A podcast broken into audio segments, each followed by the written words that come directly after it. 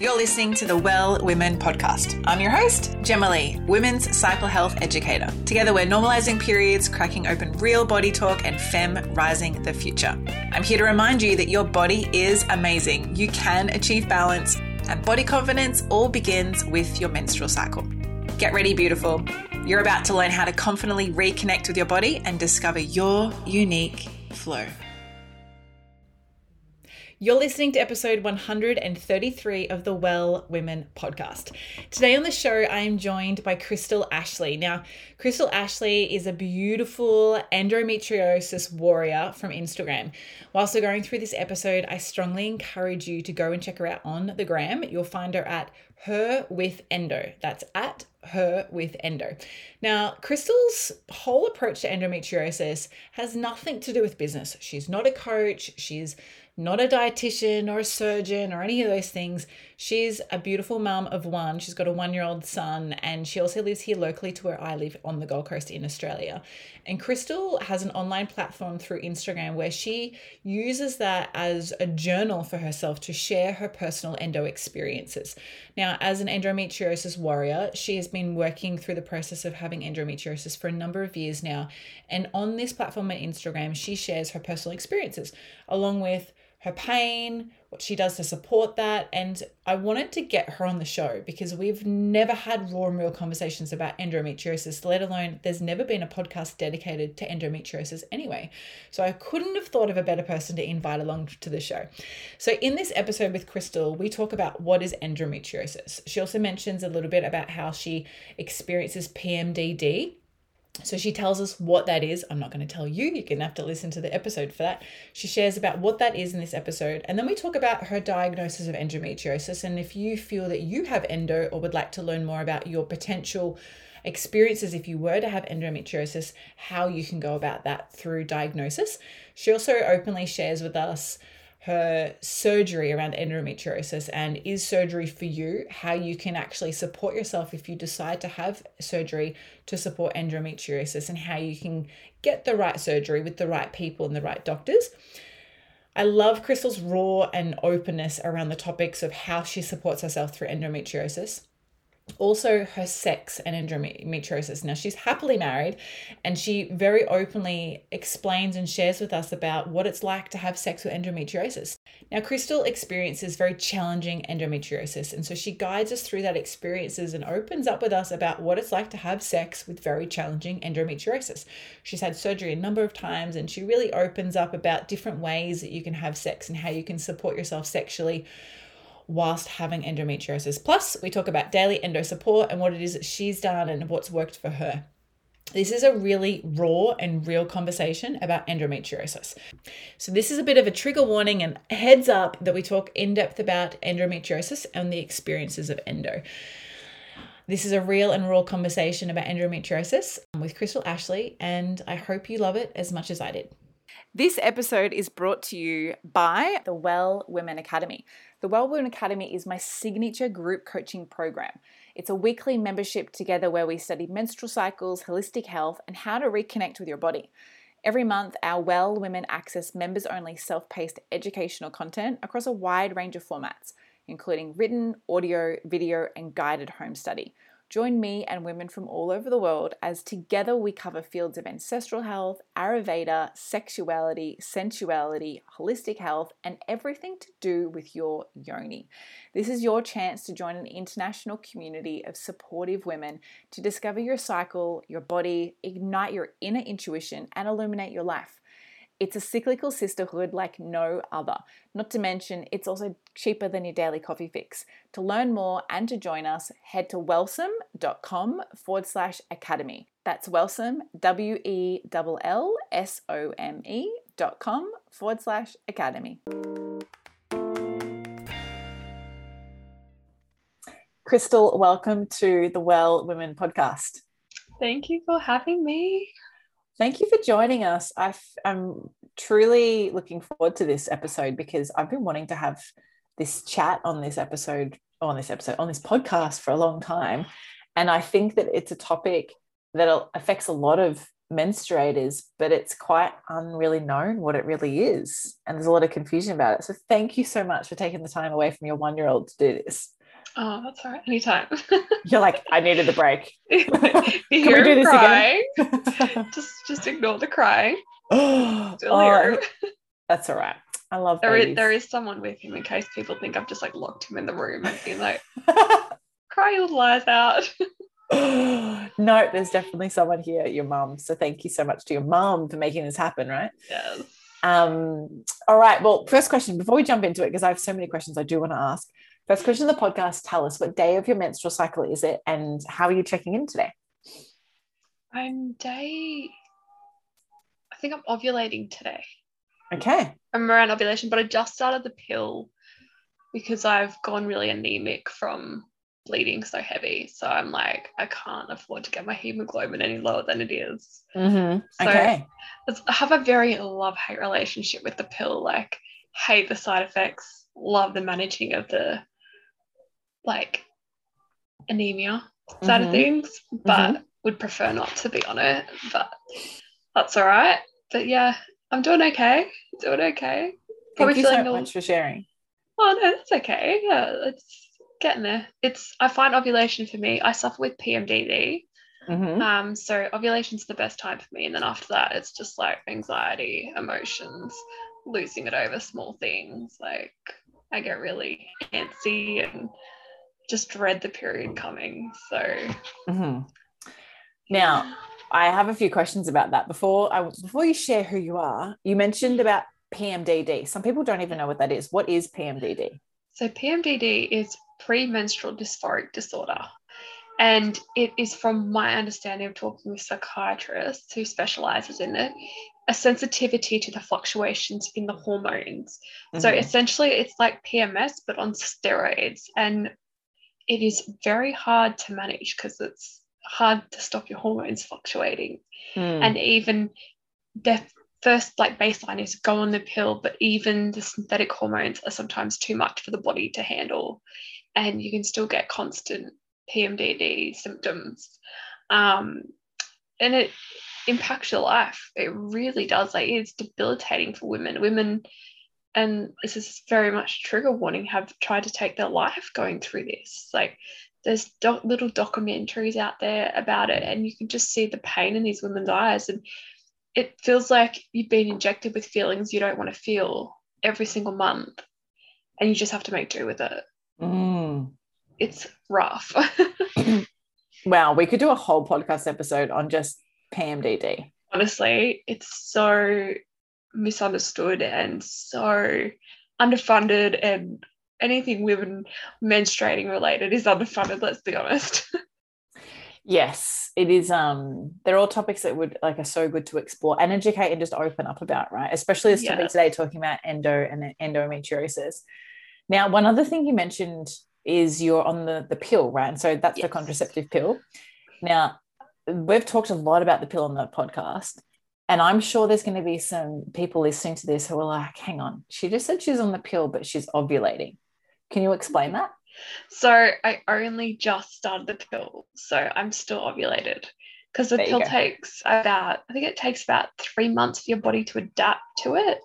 Um, so I only just started it as I was like felt ovulation coming on, and I track through the Flo app as well. Like my period is so to the day and predictable. So and I know I can feel in my body when I'm ovulating. I can feel which side I'm going to ovulate from. And it is like, so I've never been so in tune with my body. So that's where the hate comes in with the pills because I, I lose all that in tuneness. Yeah. But at the same time, I don't want to be that anemic. I can't walk. So it's like a less, I've got to choose less of two evils at the moment. There's a, it's very much about like a catch 22 in your health that yeah.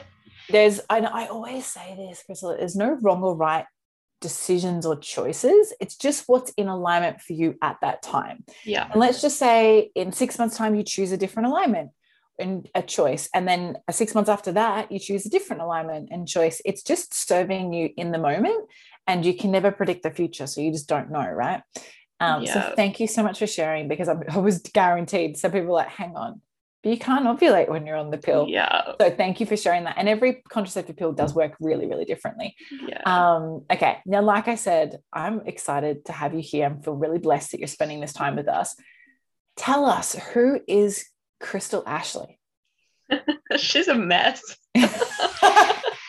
You're talking physically, mentally, or emotionally? oh girl, all three. She needs Jesus, honestly. Um a very I don't know, I'm still finding myself, if I'm being really honest with you. I'm going down and I was talking to my husband about it last night. I'm covered in so many scars from surgery. And I was sitting there thinking, like, I constantly every day fight against this body that's fighting against me. Like we're never in sync and flowing together because endometriosis will constantly fight and you got to fight against it with all your tools or everything you have in your box to get through it.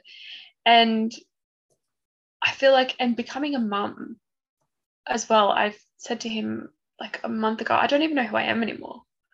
And that's being like completely raw and honest is I actually don't know who I am. So when you say who's Chris Ashley, like I'm a mum, I have endo. Apart from that, I have no idea. Like I don't know. I'm going through like just went through my huge laparoscopy because everything was stuck everywhere a couple weeks ago. And it's like recovering from that, I still don't know who I am. Mm. And it's so weird being in a body where it everything that's happening is so unpredictable and you don't know who you are.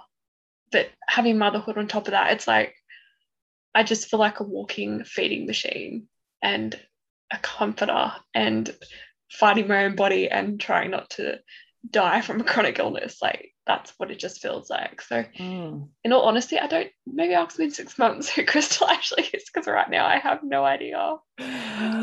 And you did, like, you have said that you've got a one year old son, right? And yeah, yeah. I want to just honor you for sharing so transparently that you're like, this is where I am right now.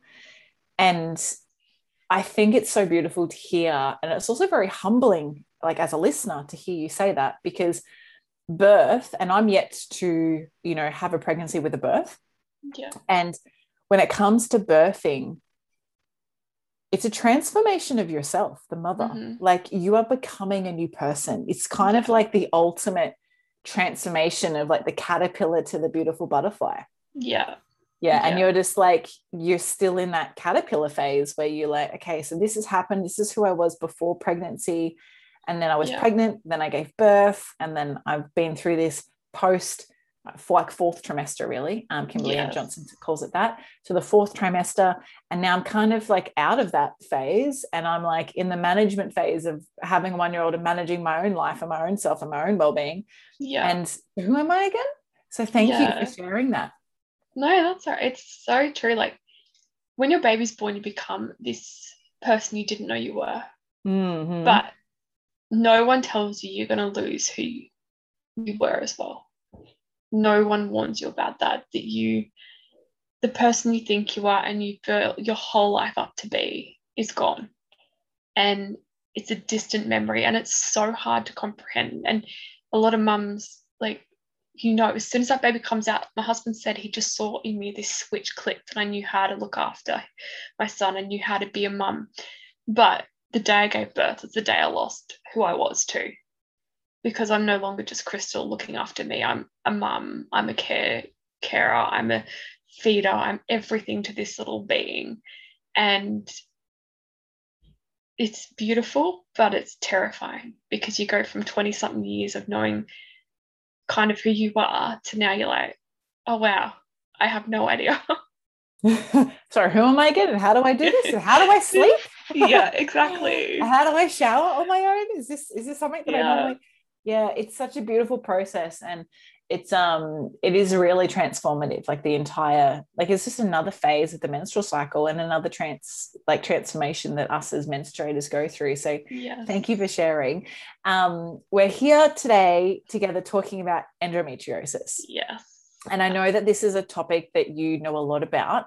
And this is one of the reasons why I was so excited when you said yes to being on the show, because we've never had an episode on this topic and we, it needs to be talked about. And I really wanted to give all of our listeners, yeah, you listening, just such great insight into it from such a personal experience you know, because it's one thing for me to talk about, but I've never had endo. Yeah. So a lot of people don't even know what it is, Crystal. Like, what is endometriosis? Man, I cannot mess this up because I get so much backlash if I messed up the definition. So it's when Well, in your understanding, in your Yeah. understanding through your experience of having Yeah. endometriosis, what is endo? Well, if you were to Google it, it will say something where it's lining similar to the endometrium lodged in places outside of the uterus. So it's not the same as the endometrium, it's just similar. And a lot of people will say, oh, no, it's the same, but very much being clarified in the endo community that it's only similar. Um, and from my understanding, it attaches to your organs, it can bleed when you bleed, which leaves fluid and blood in the pelvis and the pouch Douglas. Um, it almost acts as like a glue in sticking everything together inside. Well, this has been my personal case. Mm-hmm. From just the laparoscopy I just had, everything was stuck because of the endometrial deposits being stuck together. It's a very debilitating illness and it's so bizarre that something so natural the menstruate like menstruation can have a disease around it like this that impacts your entire body and i think that's the biggest misconception people have it's like oh it's just a bad period it's like no this literally impacts every single part of people's lives this will decide whether the person's going to a party whether the person's going to do this whether the person's going to do that like this is not a bad period Mm. it never will just be a bad period. It is debilitating. It is life changing. It is a mental game. It's a physical game. It's so much more than just a period, which is what a lot of people, even people to this day, when they ask like, "What what have you got?" and I send them a trace, it's like, "Oh, isn't that a painful period?" And I'm like, "Do you know how much easier it would be if it was just a painful period?" Like, yeah, I would take that. That that would be easy because it's it's so much more than just that. Mm. Thank you for sharing because it, it really is a lot more and it's totally different to what most people kind of think endometriosis is. And I think it's a great opportunity to share that everyone's experience is different. Yeah. It's the same as like sex. Sex with a person is always going to be different, let alone with a different person is always going to be different, or a different gender is going to be different. And so Yeah. everyone's individual menstrual cycle experience is very unique to the person. Yes. Um, so that's just your experience, which is beautiful. So thank you for sharing. How did you find out that you had endometriosis? Oh, so I got my period when I was 11, and then I was getting periods every two weeks and really sick from them. And my mum's like, this isn't normal. So I went to a gyno who put me on the pill at 11, and he's like, you just need to take this until you're ready to have kids. So I took it for 11 years. I was 21, I think. And I was like, I, I want to come off this. Like, I, I've just had enough. I want to see what my periods are like. And that was the 14th of April 2016. I remember it to this day. Literally, when people say, like, uh, I woke up one day, my entire life changed. That's literally what happened to me. Like, I woke up and I was in agony, like, I couldn't even move. I remember my husband jokingly being like, Oh, babe, just have some yogurt, like, it will settle it down. And I'm like, Yogurt isn't going to do shit right now, man. Like, I, I don't need yogurt. and I remember going to the hospital, the public hospital, and they were like, It's your appendix. I was like, Okay. So they kept me in hospital for four days, took out the appendix, nothing got better. And I went back to the same surgeon three months later at the hospital, and I was like, Nothing's gotten better. He's like, Yeah, your pelvis is full of blood. We really need to investigate what's going on because it wasn't your appendix. The appendix was actually fine. And I was like, Are you kidding me? And this began like a journey of I need to get figure out what's going with my body. Like my intuition was telling me there's something more going on. I saw over 31 specialists. Four of those were like top gynecologists on the Gold Coast. I saw anyone you could think of psychiatrists, acupuncturists, chiropractors, gastroenterologists, urologists, everything you could think of. And not one of them could give me a diagnosis more so than just saying, oh, maybe it's just your anxiety. And I'm like, this isn't my anxiety. Like, I'm not well. And it, I got to a point where I'd honestly given up at this point, And I was seeing this kooky naturopath that, oh God, that that could be a podcast in itself. I tell you, she was nuts. She told her advice was, I think you've got endo, but go lay out in the sun and it will dry up and fall out your vagina. And I'm like, lady, that's not going to happen. Like, I don't okay. know what you're on, but that's not going to happen. And it was, I was scrolling my phone one night. I said to my husband, I'm like, pick a gyno, just, just pick one. And he picked my gyno now. And I went to her office and I just started crying. And she's like, I think you have endo. And within three days, I was in theatre with her in private, which we had to get loans out and everything because it's so expensive. I didn't have private health insurance. I didn't even know that's a thing. Mm. And she's like, You were riddled with endometriosis. She's like, It is really bad. I was severe stage three, almost four. And that's the day. And I still didn't, because it happened so quickly. And I had mm. all these people telling me, There's nothing wrong with you when she said you have endometriosis, I still didn't believe her. So she prints out the pathology and puts it in front of me and goes, endometriosis. And I'm like, I still don't believe it. I can't comprehend it. And it mm. took me mm. years. It's been a since that surgery in 2016, 2017. No, 2017. It's taken that long for me to go, oh, okay. Yeah, no, I, have got endo. I've had five laparoscopies now, and every time I've had them, endo's back. So yeah, I've, it's definitely endo, but it was a really long, long, long journey to get a diagnosis. And mm. that's with a lot of women and menstruating people is it's never just straightforward. It's oh no, it's fine. That your period's meant to hurt. Like it, it's not. It's really not. And getting a diagnosis was something that mentally changed me forever and physically changed me forever. Mm, and emotionally too. Oh gosh, the emotions. like, oh, I forgot about that one. Um, thank you so much for sharing. It's such a common story to hear in all different aspects of health.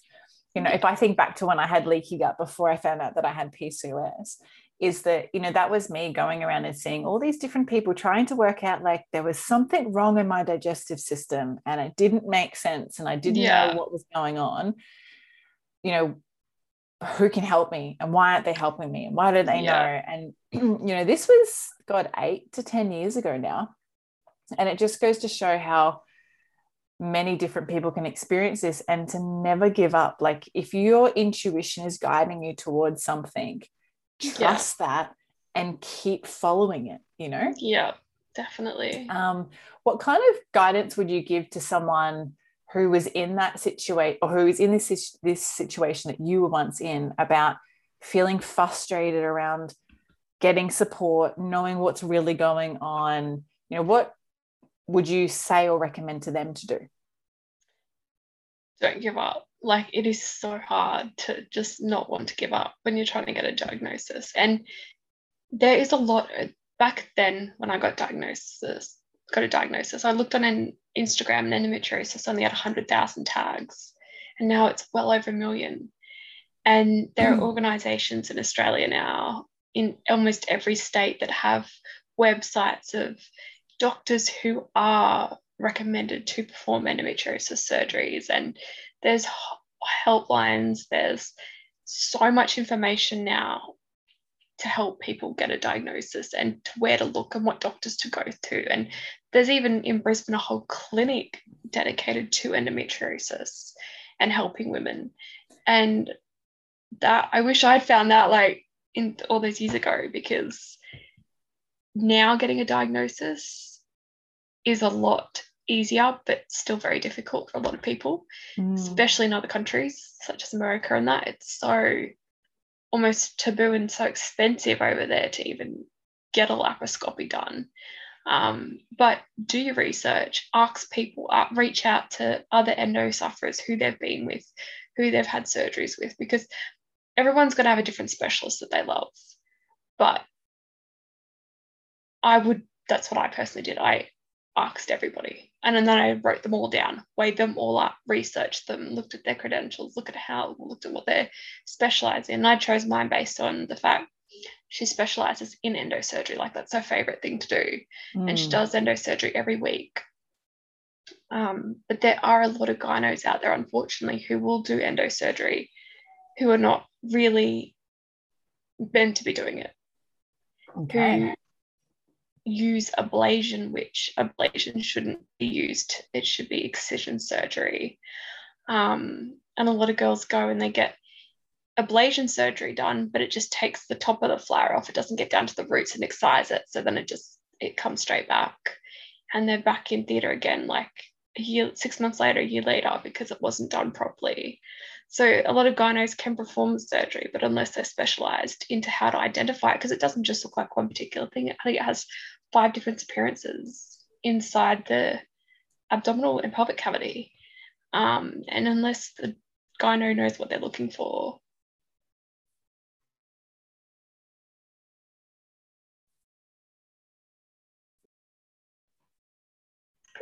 So I definitely would recommend that people make sure that the surgeon and then gyno they go to be qualified to do excision of endometriosis and not just ablation. Because I think I was saying just before that if you just burn the top off, you're not taking the whole bit out. And it can be embedded so deep into tissues, into everywhere in the pelvic cavity and abdominal cavity that if it's not taken properly, it's just going to keep being there. And then people are having this surgery and going, why am I not better? Why is the pain not getting better? And it's because it wasn't even taken out properly. And it's becoming a really big, common trend spoken about in the endo community of people going through surgery and it being the biggest waste of time because laparoscopies, if with private health insurance, can be up to three thousand dollars still, like out of pocket, up to six thousand, depending if you go with a really credible gyno. And when they don't do a proper job, it is so frustrating because you Mhm. want to pay for the gold standard and my child love him um, you want to pay for the gold standard to only find out that they've just burnt it and it's it's like no you need to actually excise roots all everything needs to come out Mm. for it to be cleared from the abdomen cavity It's like spending two thousand dollars on a new iPhone and it not working. yeah You Yeah. want to? I can like for me, I'll be like, can I get a refund on this? Like, do you do exchanges? Because yeah um, thank you for sharing because I, I guess that's a topic or an element of endometriosis that isn't very openly verbally spoken about yeah you know in the community especially online i'm sure there's a lot, a lot of posts and like story discussions on instagram and and um, and even instagram lives but really opening up that conversation and just ex- sharing your experience that's not very often heard about especially in terms of surgery because it can be a little bit not taboo necessarily but a little bit too personal for some people so thank you so Mm. much definitely. I think what a lot of people don't realize, like you mentioned earlier, that endo can appear in so many different areas. And for those who have no idea, like there's a lot of us who are listening to this who are new. The endometrium lining is the lining that lines your uterus. And the, the thing, the way I kind of like to describe that, it's kind of like a balloon. And the balloon thickens when you have a baby, and then the baby grows in that balloon. yeah And sometimes you can see pictures of babies when they're born and they kind of look like they're in a balloon, like a really thin Yeah. condom or something like that, right? Yeah. And that's the endometrium lining. Mm. That's also the lining that we shred after, you know, we have ovulated and we don't conceive, and that's what we Yeah. menstruate.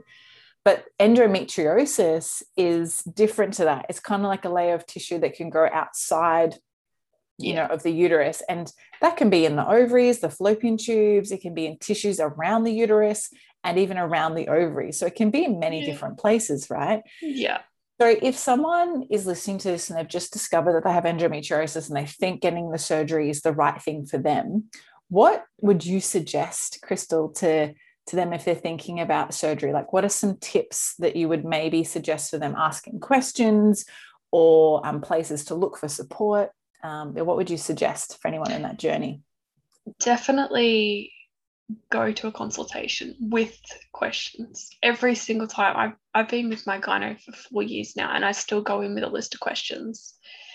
So go in and ask how much experience they have. Do they know how to identify all different forms of endometriosis? Do they do ablation still? Do they do excision?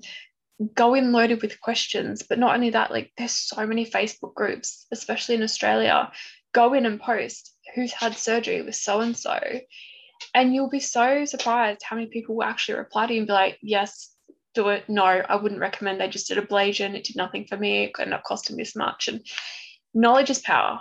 And if you come to a decision with knowledge and knowing who you're going with, what they're good at, are they actually qualified to be doing this surgery, then you're able to make an informed decision that's going to be best for you. Mm. But I know from experience how desperate you can feel to get an answer that you'll just say yes to the first person. I know that. Like I've been there. And it is so easy just to be like, yeah, you can just do it, do the surgery. But wait that little bit longer to do the research and find the perfect person because if it's done right, hopefully you will not have a reoccurrence for five years if it is going to reoccur.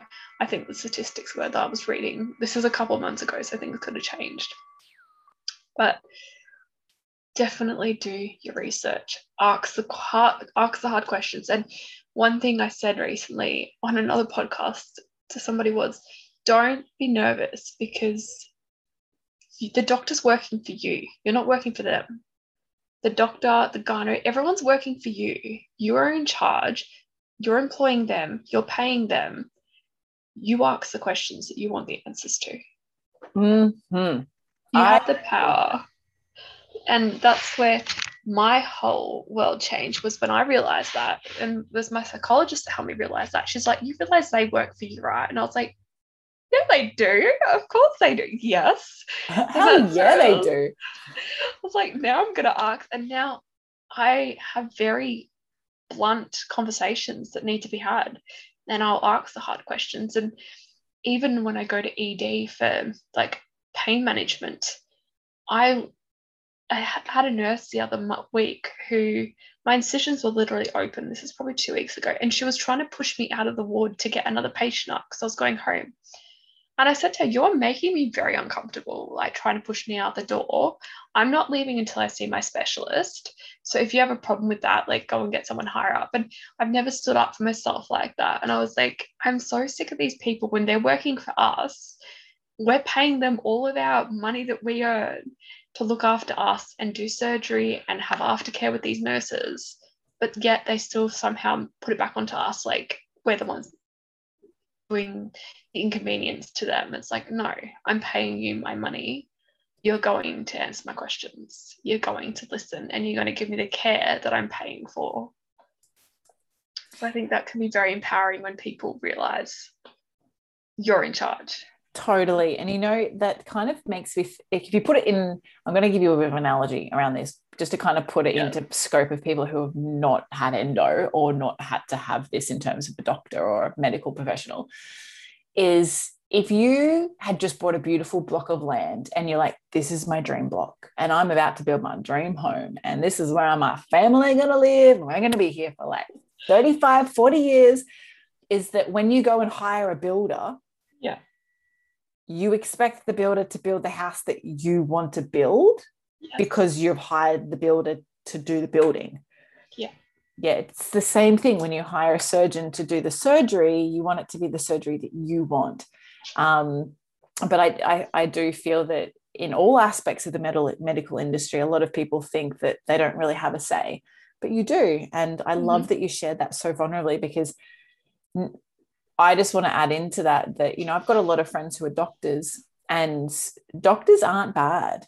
No. You know, doctors don't want the worst for you. And doctors don't just want to put you on the pill. Not all doctors are like, some doctors are like that, but not all of them. Yeah. We can't categorize them all. It's like us, autumn, like I'm a heterosexual. So it's like me saying, all men are bad. Fuck yeah. them all. Yeah. it's like, oh, yeah. some aren't the best and some yeah. are really good. Some are kind of in the middle. So with um with doctors, yeah, I love that guidance. So thank you so much for sharing because it's definitely something that I think a lot of women and menstruators would love to hear who have endo. I have to interrupt this episode to let you know that today is sponsored by my Reset Your Cycle Masterclass series. This is a three part live class series to transform your menstrual cycle knowledge and increase cycle confidence. Throughout three live classes, you'll discover understanding your cycle hormones, what they are, how they change throughout the four phases of your monthly cycle, and how they contribute to how you feel. You'll also discover cycle disruptors and what you can do, those things that make you feel a little bit out of whack through your cycle off balance and impact your moods along with your hormones. And then we cover your cycle and natural contraception. Gain a better understanding of contraception, the good, the confusing, and how to choose a contraceptive method that serves you and your health goals. Head over to wellsome.com forward slash shop to learn more. That's wellsome, W E L L S O M E dot com forward slash shop and use the code Cycle Love to save 20% off. I would love to hear from you, Krystle. Like, how do you support your endo? Like, how do you, what are some, like, what are your key things that you support your body and your endometriosis with? Because I know that you've mentioned that you've had surgery a few times. Yeah. Um, so tell me, what, what, what is it that you do in your daily life that supports you with your endo? Oh man, I don't have a set routine. And a lot of people, a lot of people do find routine helps. I find that I could follow the same diet every day, but get up one day and my body hates it. I'm in bed riddled with pain. Like, so I kind of just do what my body wants, if that makes sense. I'd listen yeah. and like, if I want to sleep in and my baby's sleeping, I'm going to sleep in. If I want to get up and go out in the sun, I'll get up and go out in the sun. But I don't I take, oh, I was on the bandwagon of like, and this is where I think a lot of people get confused. It's like you can't have natural with prescription.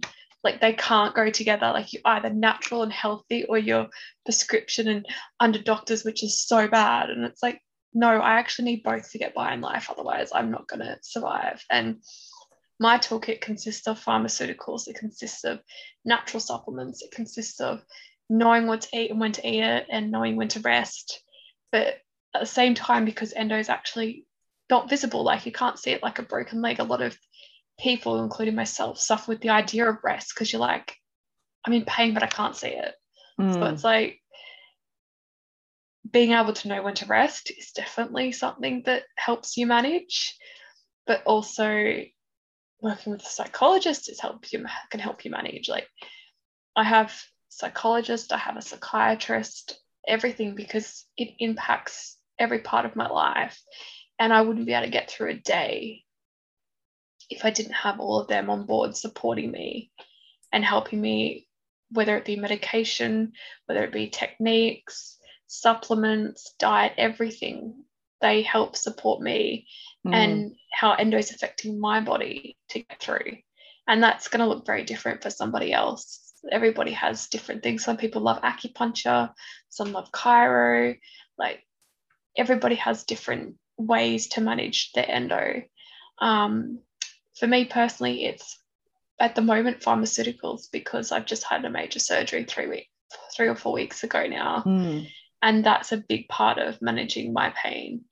Um, and I think I shared a post about it, and because a young person overdosed in the UK, I think it was, not too long ago from trying to manage her pain. And it was an accidental overdose. She didn't intentionally do it, but she was just trying to manage her pain. And I was like, that's something that being vulnerable at the moment is every time I take pharmaceuticals, I'm terrified that I'm going to overdose. Like, what if I took too much? What if I didn't take enough? And it's this constant fear that you're stuck in of like, oh, am I, is, is it okay? Am I going to live? Like, I want to manage this pain. I want to be able to sleep, but like, am I going to take too much? Um, and it's very difficult to have a set, for me, a set thing to manage.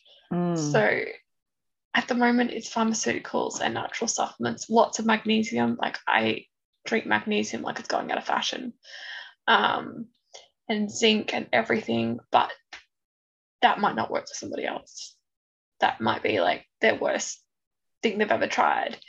Um, so for me at the moment, I'm trying to establish life now post laparoscopy again. And every time I have a laparoscopy, my body goes into like a state of shock and it doesn't know what to do. And I get debilitating anxiety, and it's the worst feeling in the world because it's just like what was meant to be a 45 minute surgery was two hours because of how bad it was. Mm. And it's just like getting my so my main focus, I guess, at the moment after all that long tangent is just to get my body to be okay and calm down and manage the pain. And that looks so different to everyone. Like people like cold therapy, I like hot therapy, people like massage. I don't really like it that much. Like it's it's so different. But for me, pharmaceuticals, heat, and a good therapist, honestly. I love your honesty, Krystle. I really do. Thank you. Because everyone's like, and this is a silly saying, but like one person's medicine can be someone else's poison. Yeah. And there's no wrong or rights. And I really strongly believe that there's three ways we can look after our health. There's what you can do for yourself. There's mm-hmm. what you what the doctor can do for you, including pharmaceuticals. And then there's a mixture of both. Yeah. And there's no wrong or rights with any of them. It's just making that decision for yourself and being really transparent and clear that that is the decision that you like and that is what's really going to support you.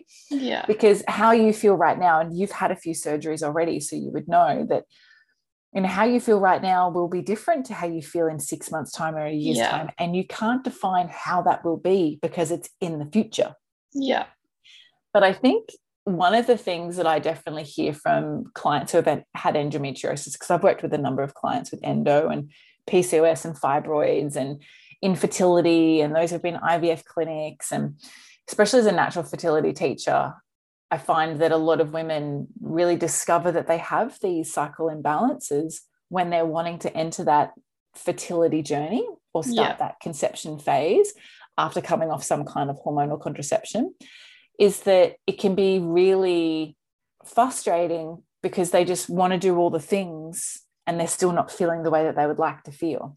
Yeah.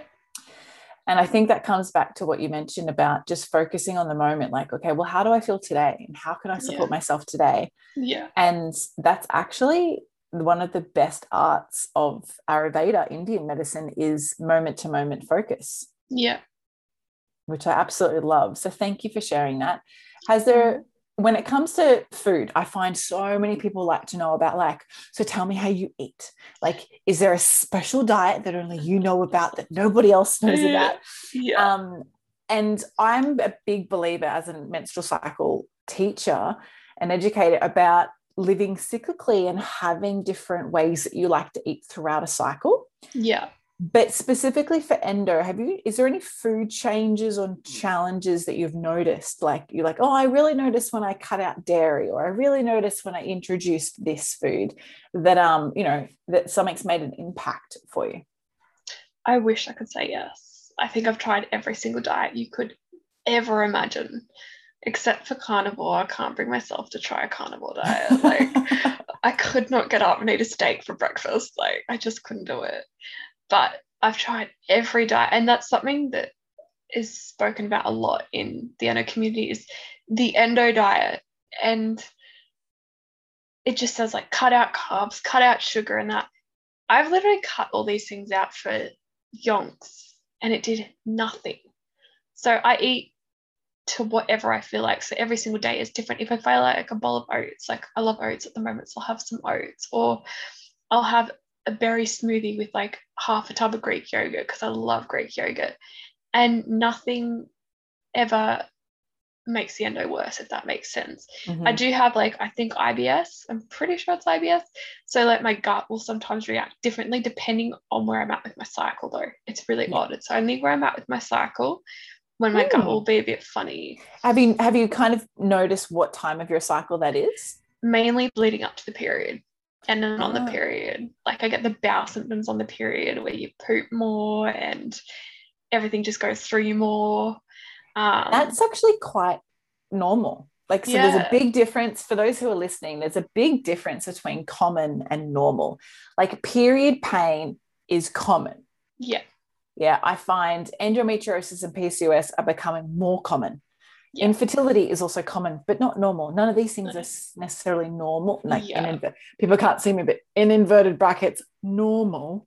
Yeah. So when um that time of your cycle comes up, so just premenstrual, so the end of inner autumn, the start of your bleed, or through menstruation, it is actually normal for you to have a little bit more poo. And it's funny, my partner and I, um, I love health, you know, and having had leaky gut, I study my shit every day.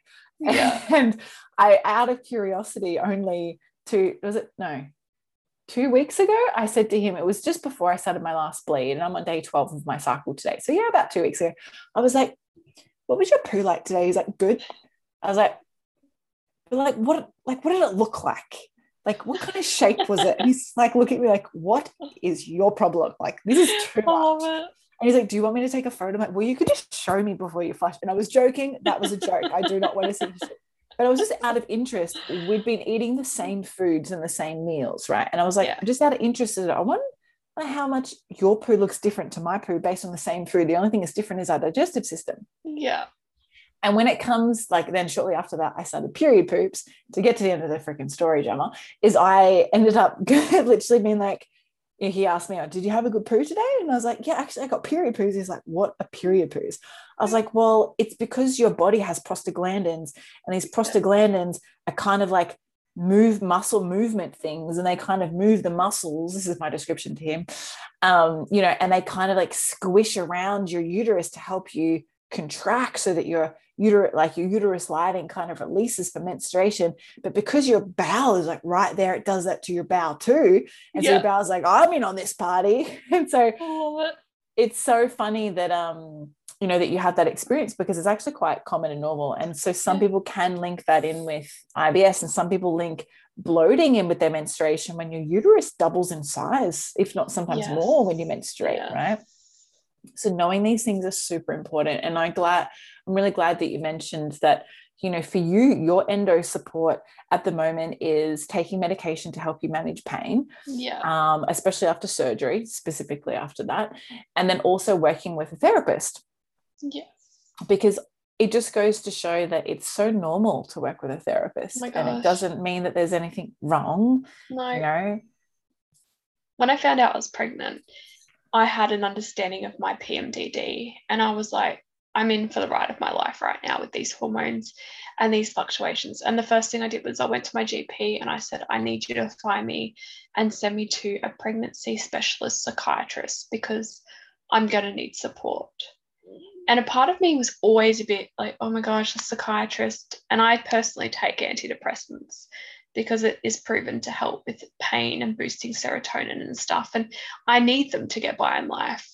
And I went to the psychiatrist and she's like, Why do you want to see me? And I'm like, Because of my PMD, because I'm well aware of how bad I react to hormone fluctuations and I need your support. And honestly, it was the best decision I ever made. Mm. Getting the support of a psychiatrist, my psychologist, my doctor, and they're all it's an all women team. I was like, yes.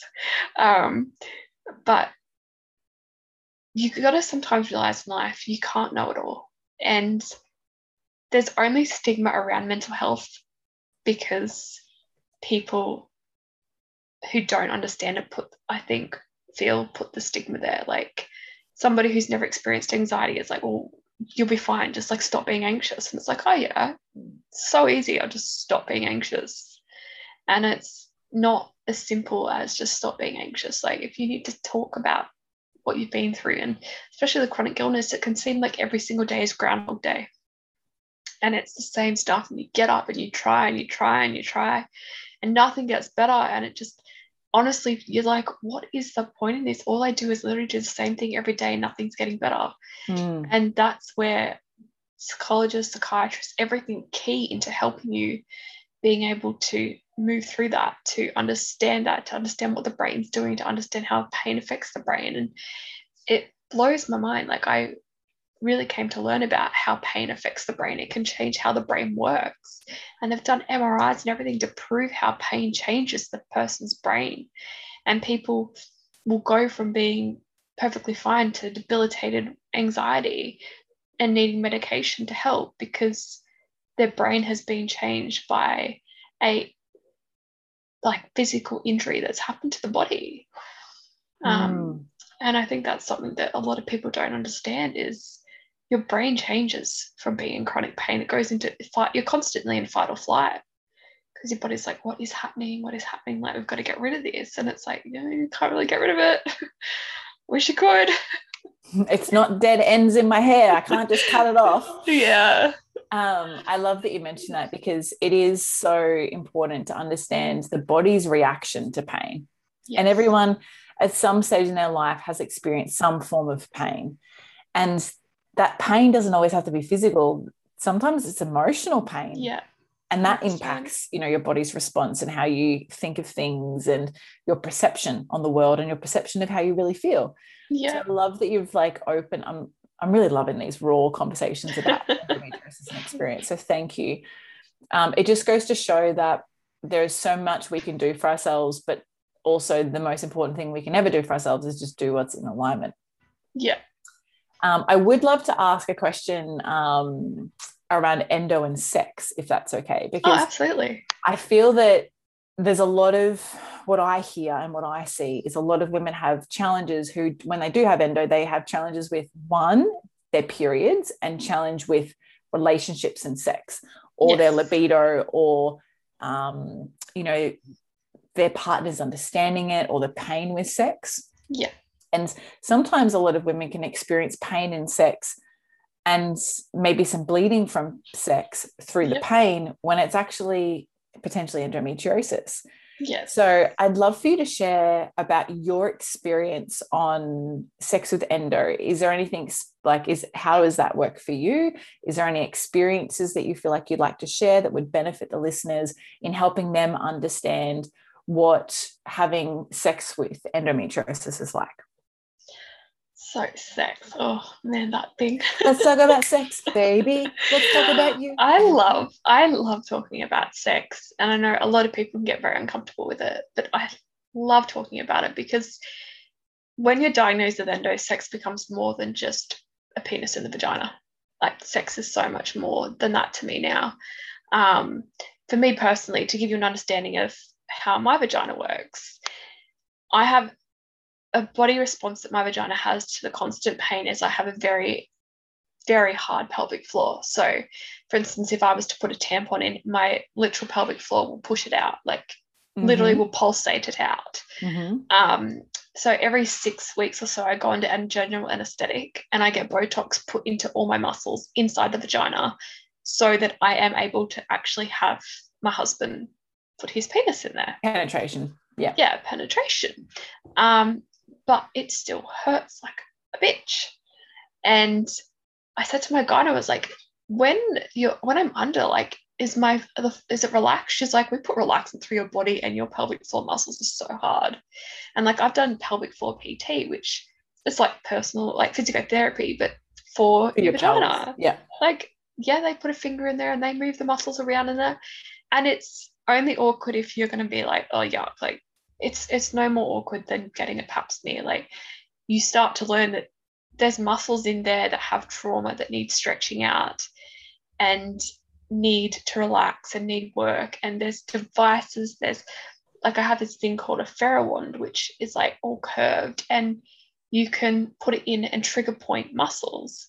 I haven't yeah, and it you can use dilators before sex, you warm the body up before sex. For me personally, I knew it was a serious problem when we were having sex.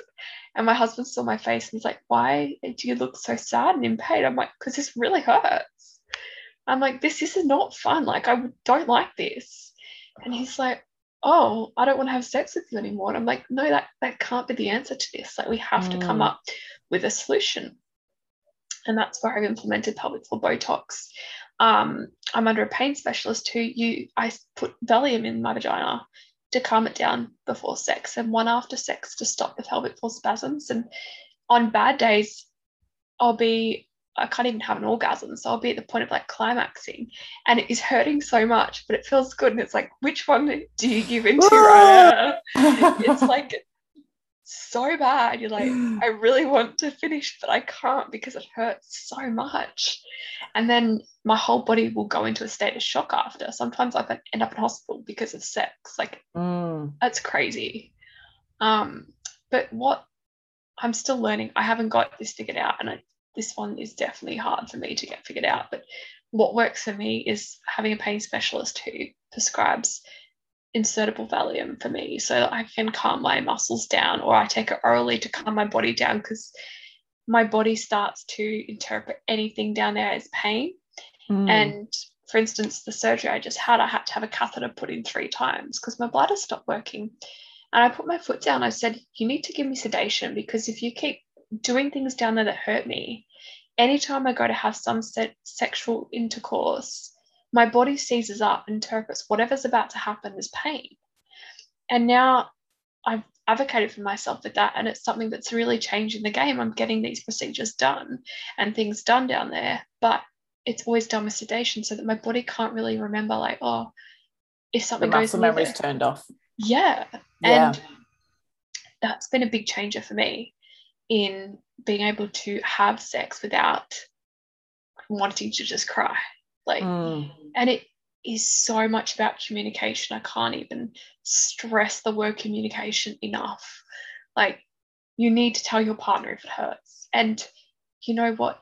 If they're the right one, they're going to understand. They're going to be like, I understand. There's so many things out there to help with it. Like, there's a thing called the Ohnut, which you can put over the shaft of the penis and it stops it being able to go all the way in.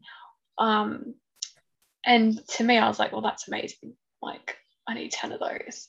And it's just understanding like that now now I understand my body in the sense I know that I don't get enjoyment from sex. I get enjoyment from other things. And mm. my husband gets enjoyment just from doing those other things as well. So it doesn't have to always be penetration. I love that you mentioned that because that's something that I was going to bring up after you, you know, concluded speaking to that question around sex and endometriosis is that there is multiple ways to have sex. Yes. And I educate about this around the menstrual cycle. If you look at the whole menstrual, if you don't want to have sex mm. on your period, but your partner might want to have sex, regardless of the gender and your like of how you identify, is that you know there's oral sex, there's touching sex, there's sexual talking sex, yeah, there's sexting, there's yeah. mutual masturbation, there's yeah. anal. Like there are so many different yeah. forms of sex and I think that we live in a world today, specifically, that's more open about these sexual kind of conversations. And I cannot thank you enough for mentioning that it's about communication. Yeah. And communicating how you feel and communicating what's important or what your experience is, because that is is so enlightening for yourself, but also enlightening for the person you're having sex, sexual experiences with. Yeah, it definitely. And again the mutual masturbation like this has been very raw. Like it is still hot. If you guys lay there and you're kissed and you cuddle but then you do your own thing next to each other. Like he knows his body. He knows how to make himself happy. I know my body. I know how to make myself happy. And that is still a beautiful sexual experience together mm-hmm. without penetration oh like my that, god yes sister yeah it's still great mm-hmm. it doesn't have to be like penetration at all. And that's something that him and I both are so aligned on. It doesn't have to be that. It can be so much more. It can be just cuddling naked and letting your parts touch each other, but not have to be any more than that. And that in itself is a sexual experience. And it's totally. can like you're connecting, you're loving. And I think being brought up, we were taught, oh, sex is penetration, like that's what sex is. And it's like, no, it's so much more than that. It's like a beautiful connection that can be had in so many different ways. So it many really different is. ways. I really love that you mentioned that and have brought that up. So thank you so much for sharing. That's all right. Um, you know, for anyone who's like, oh, what's that de-armoring thing? Uh, I will pop a link into the show notes for this episode about like a good de-armoring wand that you can use for that experience where you, you know when Krystle was mentioning about you know i use this kind of s-shaped wand that's like glassy or crystal whatever you choose yeah. and you know i kind of poke around in the muscles and kind of release tension that can be really beautiful at one you reclaiming sensation yeah. and you reclaim and i'm not the sex coach right but yeah. it's it's all about sometimes it's better for you to give yourself a self massage when you've got a sore neck than to have someone else do it because you know where it's sore and you know how you know what pressure to apply. It's the same thing. Yeah. even though you can't see the spot necessarily or the the parts because they're internal it's so empowering and there are so many great resources um, for de-armoring so i'll pop some links in the show notes. Um, Krystle i've absolutely loved this conversation like the real endo conversations i might call this episode because they really are real chats about endometriosis. And so I'm very grateful. So thank you so much for taking the time. We are almost out of time, but I do have one final question. Yeah. Tell us, um, actually, before we go into the final question, is there anything else you would love to add um, as like a concluding note to those who might be listening who either think they have endometriosis or do have endometriosis? Like, what would you like to share with your community? Talk to a doctor. Go get the conversation started. There's nothing nothing bad can come from going to the doctor and going, hey, I'm having pain when I'm having sex. Hey, I'm having pain when I'm not menstruating. My periods are really heavy. Is there some tests we could do? Could you refer me to a gyno? Mm, Start the conversation. Even if you start the conversation, if you're too scared to go to doctor, start a conversation with your family members. And great then idea. they can go with you. Like it can be very intimidating going to a doctor's office. But if you start the conversation, you're like, okay, like let's get the ball moving. Then you're one step closer to a diagnosis than you were if you feel like you just have to internalize it. Mm-hmm. I'm, that's great. Great, really good like guidance. Thank you. If you're listening to this and you are younger, like you would still re- talk to your parents about something like this because you live with them, or you're still at school, or you're not a, like a a societorial adult yet. You haven't reached the peak age of 18 to 21, whatever it might be. Um, you know, to bridge that, say to your parents, "Hey, I'd like to talk to you about my body." Yeah. and then open up the conversation about how you feel. The more open and vulnerable you can be, the more open you are to releasing and letting go. That's also part of the healing journey. So, Yeah. thank you so much, Krystle. For people who would like to learn more about your own personal journey with endo and follow your journey and then learn from you uh, from your journey, how can they find you? What's the best platform? Um, I only use Instagram, so it's her with endo.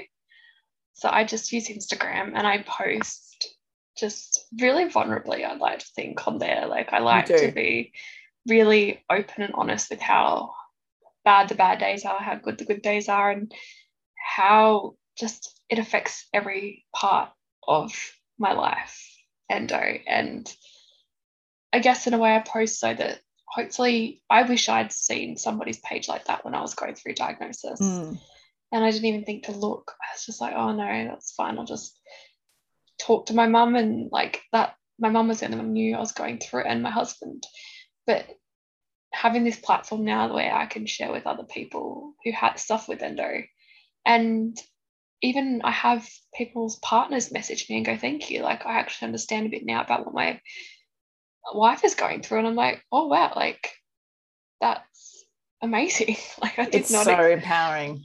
Didn't know that it could do that but yeah you get so many i get and i can't keep up with the messages and that that in itself makes me feel really sad but we get so many thank you messages and everything in a day and questions and that's why i always try and post like informative and refer on to people who can help because i can't help everyone but it's yeah if people want to find me there that's great. I post as vulnerably as i can and i share a lot about my life on there I will pop a link to the, your Instagram um, in the show notes so that people can find you. But if you're wanting to go and find it right now, it's her with endo over on Instagram, and you do post very vulnerably. And I think that's what one thing that grows a great community is when people can see your vulnerability and then they can be vulnerable with you. I think like Yeah. that's one of the most empowering things.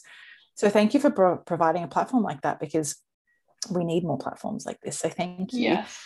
All right, final podcast questions before we questions. There's like one question, Gemma. Before we wrap up, um, it's switching gears, right? So I want you to think back to your younger menstruating self, Krystle, like back when you got your first period.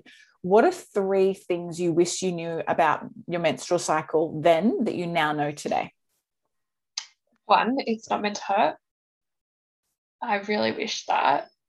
Two, I don't need to be embarrassed about it. I don't need to be embarrassed about the fact that at school I'd bleed through everything and I'd be so self conscious and get bullied and be like, that doesn't matter. Um, and three would probably be, it's such a beautiful thing. Mm. And it's the only blood not that's shed not from violence or anything. It is such a beautiful thing menstruating and being able to have that experience even when it is painful and all of that it's still it's something empowering about it i don't even know how but like there's something empowering about menstruating and going through that every month and just knowing you and knowing your body and knowing your symptoms and that it's just powerful to know that about yourself and every mm. month that i've had a period being an adult going through this now i'm like oh yeah i know when to get my period i know where out. I know when to do this i know when to do that. And that's been mind a big mind change for me is knowing that it's a beautiful powerful thing. It's not something to be ashamed upon. And if you bleed through your clothes so what? Rock it. Just rock it. Doesn't matter. I love that. Rocket sister. There's three great tips that I know that I wish I had have learned when I started menstruating. So thank you so much for sharing. Not meant to hurt, doesn't need to be anything you need to be embarrassed about, and it's such a beautiful thing. Krystle, thank you so much for joining us on the show. Thank I've, you so much for having me. I just fucking love your vulnerability about everything and how transparent you are. I, we definitely could do with more of that around these kind of conversations. So thank you so much. Um, I've loved having you on. Thank you. Thank you so much for tuning in to every episode of the Well Women podcast. I trust you enjoyed this episode as much as we did. If you got a lot out of it too, please subscribe and leave a five star review on iTunes or your podcast app. This means together we can inspire, connect, and educate even more women. Now, is there a bestie, a sister, or a friend who you know may be frustrated and confused with their health? Are they ready to discover new aspects of themselves too? Well, take a screenshot of this podcast episode, share it on your social media, email it, text it, or any way you need to get it to their ears. So together we can all live in flow, harmony, and balance with our bodies. And be sure to tag me in it too. Hashtag Well Women Podcast. For everything we mentioned in today's episode, you can find this in the show notes over at wellsome.com forward slash podcast. Until next time, beautiful, get connected, listen to your body, and remember Body confidence all begins with living in tune with your menstrual cycle.